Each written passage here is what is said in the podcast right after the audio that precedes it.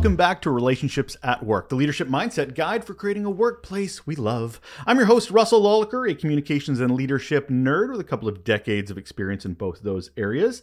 I also bring with me, much like you do, a whole heap of curiosity on how we can make the workplace a better place. Now, if you're a leader trying to understand and improve your impact on work culture and the employee experience, well, you're in the right place. It's our weekly mini episode, a quick and valuable and under 10 minutes bit of information on top of our regular show that helps us reset and rethink our leadership mindset. So, our mini episode topic today duality resistance. Two things can be true. Take this in for a minute because we can't always admit that two things can be true in the workplace the good and the bad. I want to start with the duality that prevents us from addressing the challenging, the concerning. It, it's hard to comprehend this sometimes because we speak and understand from our own experiences, our own biases, our worldviews. Of course we do. We're human beings. Here's the thing though our experience is not the same experience others are having when it comes to another person within the workplace. Sometimes they're the same, but sometimes they aren't. For example, that manager has been so great in helping my career. Hey, that's the same manager that helped us in our career. Love that person. Great. Hearing that reinforces what we already believe. That makes a lot of sense. But how about this? That manager provides no psychological safety. I can't be honest with them without having some sort of retribution or hurting my career. Hey, that's the same manager that was there for me when I needed them to fix my problem with my boss. That can't possibly be true. yeah, it can. Two things can be true.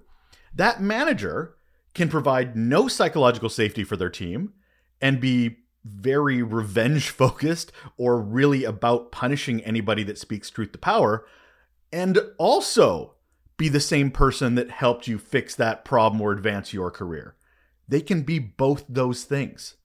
Great leadership that is trying to understand their culture and the employee experience need to take in differing experiences than their own and treat it with equal value. As that last example illustrated, think about it from an identifying troublesome leadership standpoint. Let's start there. Hey, I just wrapped up the Seven Deadly Sins of Leadership series on these mini episodes, so it's kind of top of mind. Did you know a leader can be a champion of ideas, but also a roadblock for others' ideas? They can be a source of great advice, but also be inaccessible for some. They can be a mentor for our success, and yet provide horrible feedback to others. Throughout my career and in talking with so many others, I've come across conflicting perceptions of leaders. While one person says they are the worst, others can't comprehend it, can't wrap their brain around it because they've been so great for them. They've seen the best in them. A great person who you love chatting with can also be a horrible leader. A great team you love working with can also have a horrible reputation. And a colleague who is there for you to help your career can also be a huge challenge for others. Our experiences are not everyone's experiences. How a leader interacts with you can be very different in how they interact with others for, for tons of reasons. But at the very least, we have to acknowledge that this is a thing.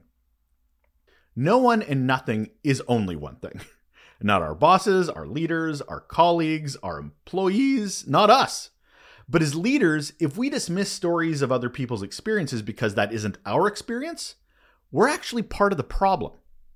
It's important to approach all situations with respect, compassion, and open mindedness. So if it's bad leadership we're having duality issues over, here are a few steps that we can help with that. First, it's important that we identify that duality is even happening and its impact we have to recognize these specific dual behaviors or characteristics and then try to figure them out as they affect the team and individual members. Like, how does it impact morale, productivity, the overall work environment, culture?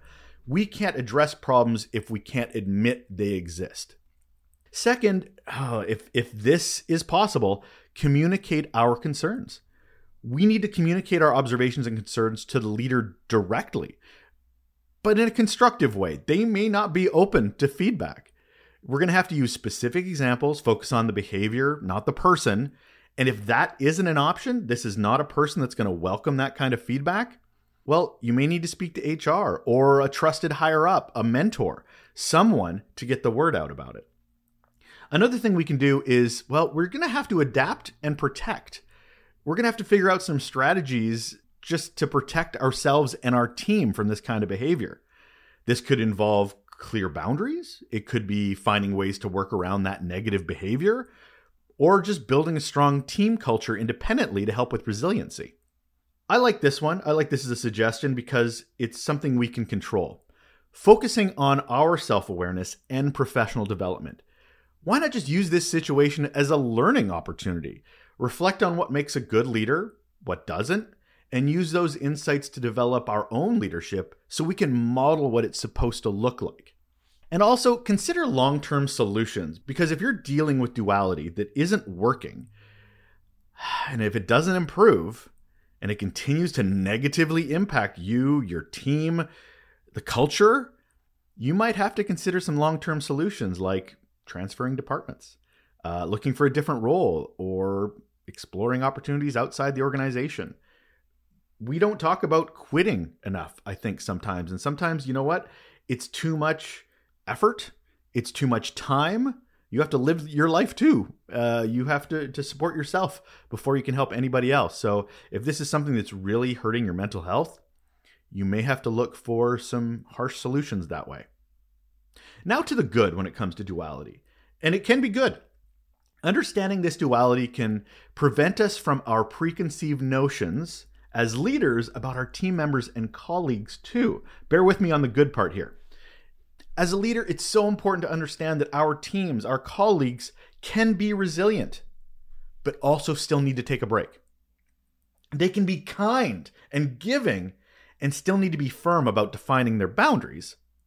They can be decisive.